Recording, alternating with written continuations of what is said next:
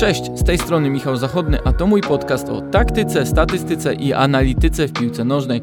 Możecie znaleźć go na Spotify, Google i YouTube. Zapraszam Was też do Viaplay, gdzie analizują i komentują mecze Bundesligi oraz europejskich pucharów.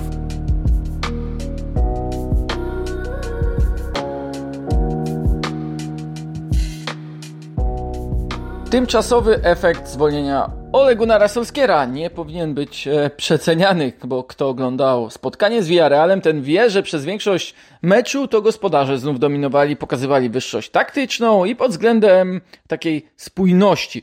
Manchester United jak zwykle chwiał się, opierał na linach, ale nie padł, e, bo gole Cristiano Ronaldo i Jadona Sancho dały bardzo potrzebne zwycięstwo to jednak nie ostatnie bokserskie nawiązanie w tym odcinku podcastu, który będzie dotyczył e, Manchesteru United. Plan miałem w zasadzie troszkę inny, bo chciałem poszukać idealnego szkoleniowca dla tej drużyny. Skoro na Old Trafford e, kupili sobie czas decyzją o przekazaniu drużyny Michaelowi Carrickowi, a następnie prawdopodobnie kolejnemu tymczasowemu menedżerowi, to wydawało się zasadnym pomysłem, bo przecież ten docelowy trener miał, miałby przyjść dopiero e, latem. Ale tylko można się zastanowić, czy ten idealny oczywiście w ogóle istnieje. Pół żartem, pół serio można powiedzieć, że tak, ma co prawda 79 lat, ale bogate doświadczenie, zna tożsamość czy też DNA klubu. Oczywiście głównie dlatego, że sam je przez ponad dwie dekady tworzył i to z ogromnymi sukcesami. Jednak niech Sir Alex Ferguson będzie punktem wyjścia do dyskusji o tym, kto mógłby nie tylko być kolejnym jego następcą, ale też pozwolić United ruszyć z miejsca i już więcej nie nawiązywać do historycznego etapu za czasów Szkota.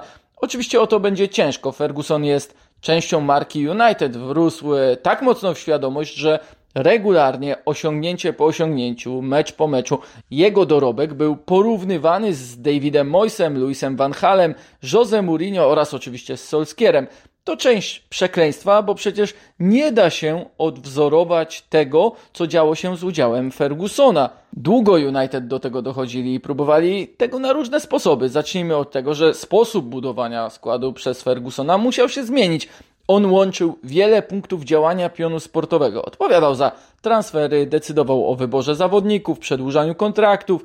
E, też wielokrotnie powtarzał, że jego największym talentem jest sztuka podejmowania decyzji. Ferguson także się mylił, czasem spektakularnie, ale przyznawał, że do sukcesów United doprowadził tym, że zdecydowanie częściej miało rację i jego przenikliwe myślenie, intuicja pomagała drużynie, wzmacniała także jej wewnętrzne przekonanie o własnej sile. Obecne United jest jednak nacechowane wątpliwościami. Obiecywałem Wam, że będą nawiązania bokserskie i jedne z ciekawszych, jakie mi się przypomniało, dotyczyło słów Mike'a Tysona, który przed jedną ze swoich walk powiedział, że każdy bokser ma plan, aż do momentu, gdy oberwie pierwszy cios. I tak to również wygląda w Manchesterze, zwłaszcza na boisku i to w tym sezonie. Cios po ciosie, e, plan, który nakreślono latem, a którego kluczową częścią stał się dosyć niespodziewanie Cristiano Ronaldo był obnażany przez kolejne zespoły. Nawet w meczach wygranych United często nie prezentowali się szczególnie stabilnie w obronie,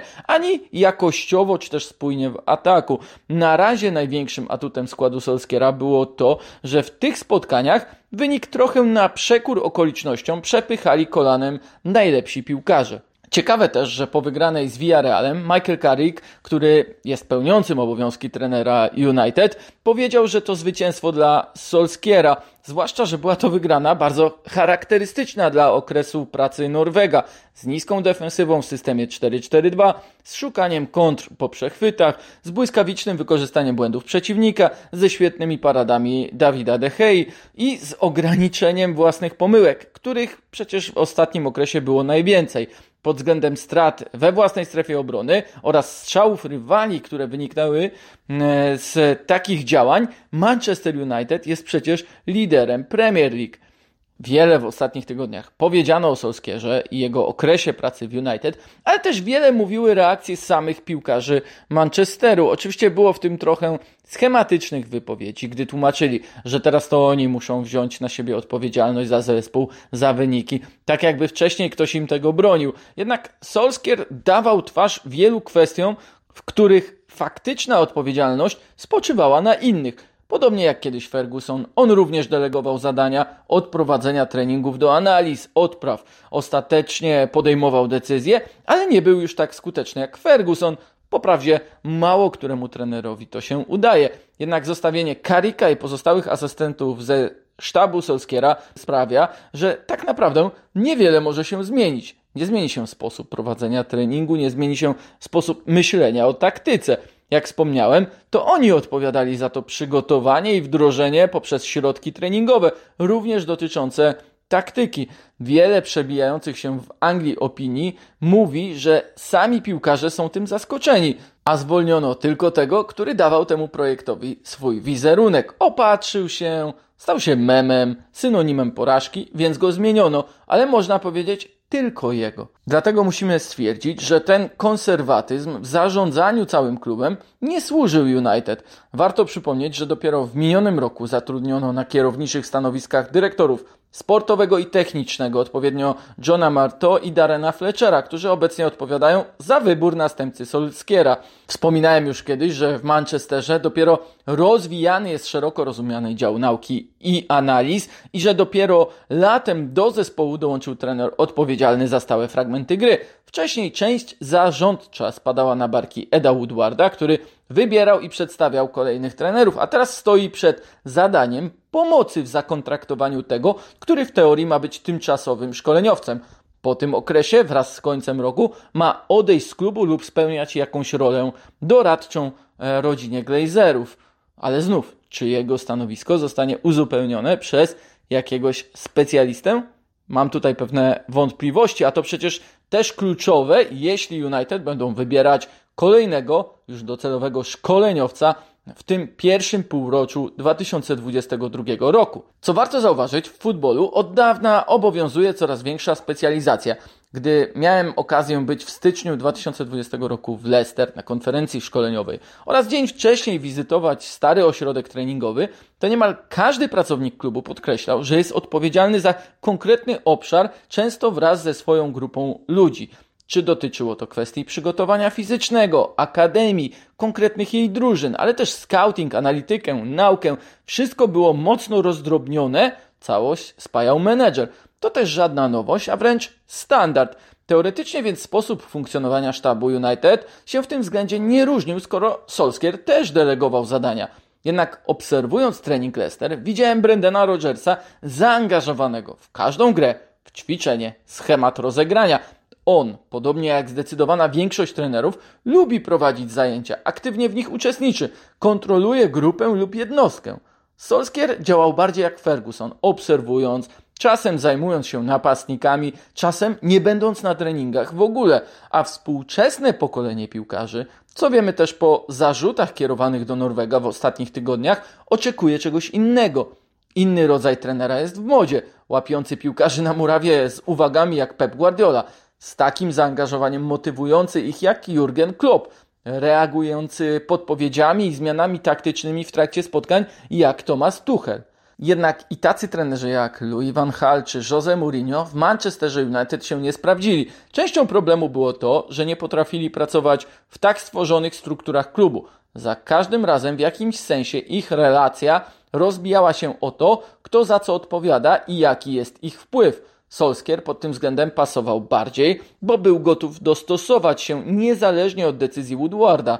E, bywało, jak choćby w przypadku Superligi, że nie był o pewnych zmianach informowany. Konserwatyzm na boisku jest równie zauważalny. E, o ile drużyna Solskiera bywała trudnym rywalem dla ekip równorzędnych lub nawet trochę lepszych, o tyle w starciach z bardziej pragmatycznie ustawionymi zespołami szło im ciężko.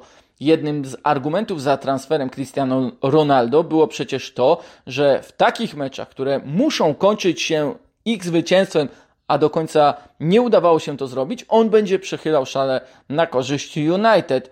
Pamiętajmy, że w tym roku w lidze United zremisowali m.in. z West Bromwich Albion, z Crystal Palace, Leeds, Fulham, przegrali z Sheffield United, a to wszystko jeszcze przed kolejnymi klęskami z obecnych rozgrywek. Zbyt często byli też zależni od formy dnia, a nie od wypracowanych schematów. Jedną z miar tego stylu, oczywiście niestandardową, ale też wydaje mi się taką ciekawą, może być to, że nawet po wygranych meczach eksperci w Anglii, opisując czy też starając się opisać od strony taktycznej, jakościowej grę United, skupiali się bardziej na jednostkach niż rozwiązaniach zespołowych te, jeśli już, wynikały z tego, jak zachowywali się w niskiej lub średniej defensywie. Manchester takie mecze lubi najbardziej, a Solskjaer przecież miał po cztery wygrane z Chelsea i Manchesterem City, trzy z Liverpoolem i jego bilans w tych starciach był wyrównany. Jednak to nadal jest pewna nieregularność, która nie gwarantuje zdobywania pucharów. Co by nie mówić o Jose Mourinho, to akurat on wiedział, jak zorganizować zespół w kluczowych spotkaniach fazy pucharowej. Wygrany finał z Ajaxem w 2017 roku był tego doskonałym przykładem sztywności w taktyce, agresywności i bezpośredniości w grze, ale też po prostu skuteczności. Cztery lata później w Gdańsku sytuacja się jednak odwróciła i United już pod wodzą Solskiera musieli atakować Villarreal, któremu pasowało przejście do niskiego pressingu i gra na przetrwanie. Ataki United były pozbawione kreatywności, ale przede wszystkim płynności. Przypomnijcie sobie gole, które strzelał Manchester City Paryżowi w ostatniej kolejce Ligi Mistrzów. Ilekroć piłkę dostawał Rodri, to każdy z jego kolegów wiedział, jak ma się zachować, gdzie wbiec, gdzie stać i jak wykonać następny ruch czy podanie. To zrozumienie wzajemnych zadań powoduje, że jest płynność w grze. Tak samo było w golach City przeciwko United w niedawnych derbach, a zespół Solskiera, ale i wcześniej Mourinho bazował na szybkości po przechwycie atakowaniu wolnych przestrzeni, potrafili strzelać oczywiście też piękne gole po pięknych akcjach, ale nie było to tak częste.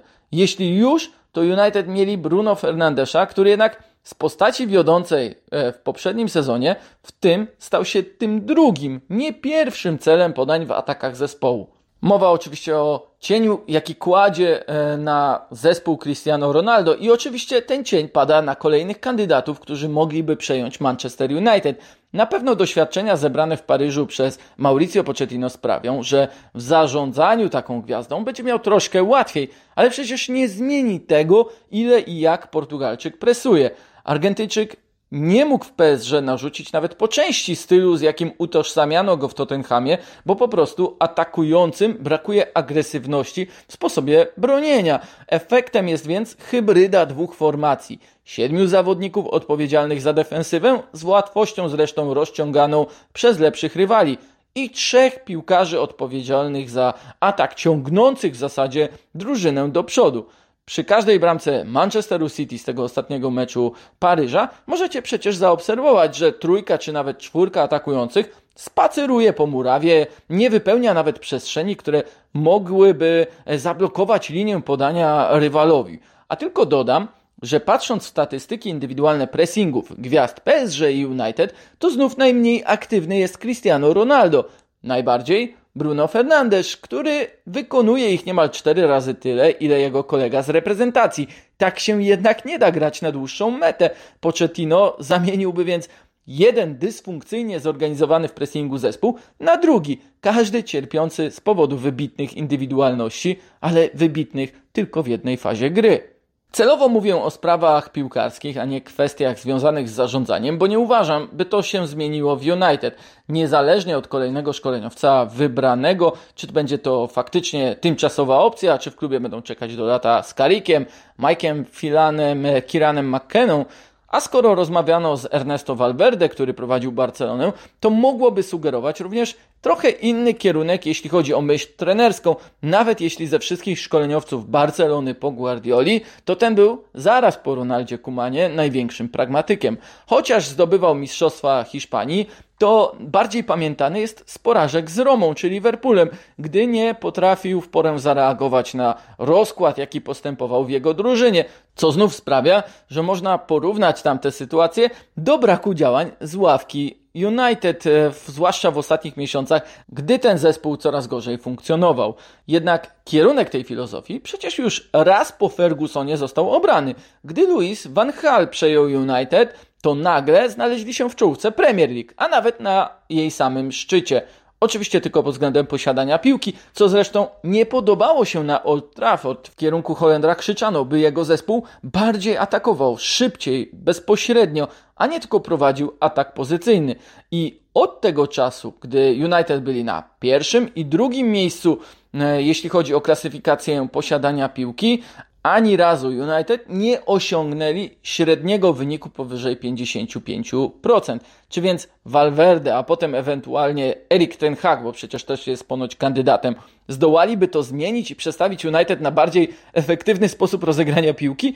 Na pewno by próbowali, ale samo spojrzenie na skład, czy raczej kluczową, środkową strefę United sprawia, że pojawia się tylko więcej znaków zapytania taka gra bardziej byłaby możliwa z Karikiem jako piłkarzem niż z Fredem czy Scottem McTominayem.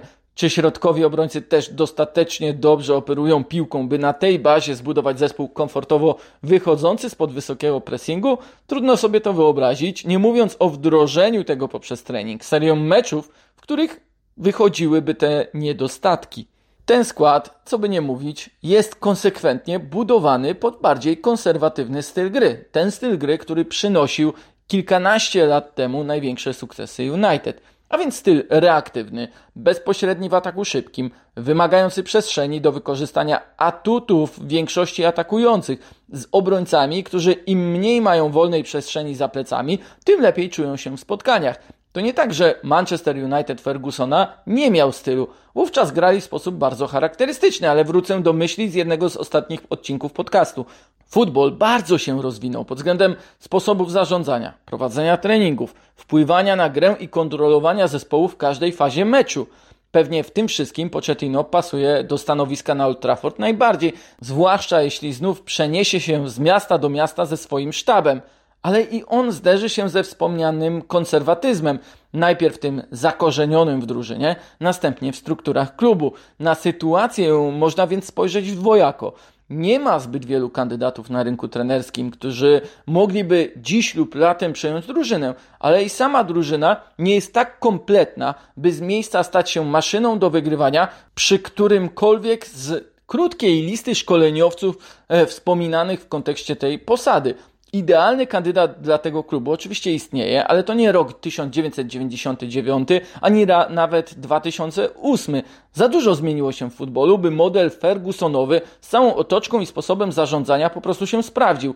Każdy inny potencjalny trener do spełnienia się w 100% na Old Trafford wymagałby teraz kosztownej, strukturalnej i ideowej rewolucji od klubu. Inaczej po prostu będzie wpasowywał się w te niedostatki, które dziś stanowią o różnicy dzielącej United od faktycznie najlepszych w kraju i w Europie. Oczywiście tej rewolucji, czy z Pochettino, Ten Hagiem, Valverde, czy Zidanem, nie będzie. Wszyscy zdajemy sobie sprawę, że ona niosłaby za sobą koszty finansowe i czasowe, a one byłyby złe dla tego, co w klubie z Old Trafford najważniejsze dla wizerunku.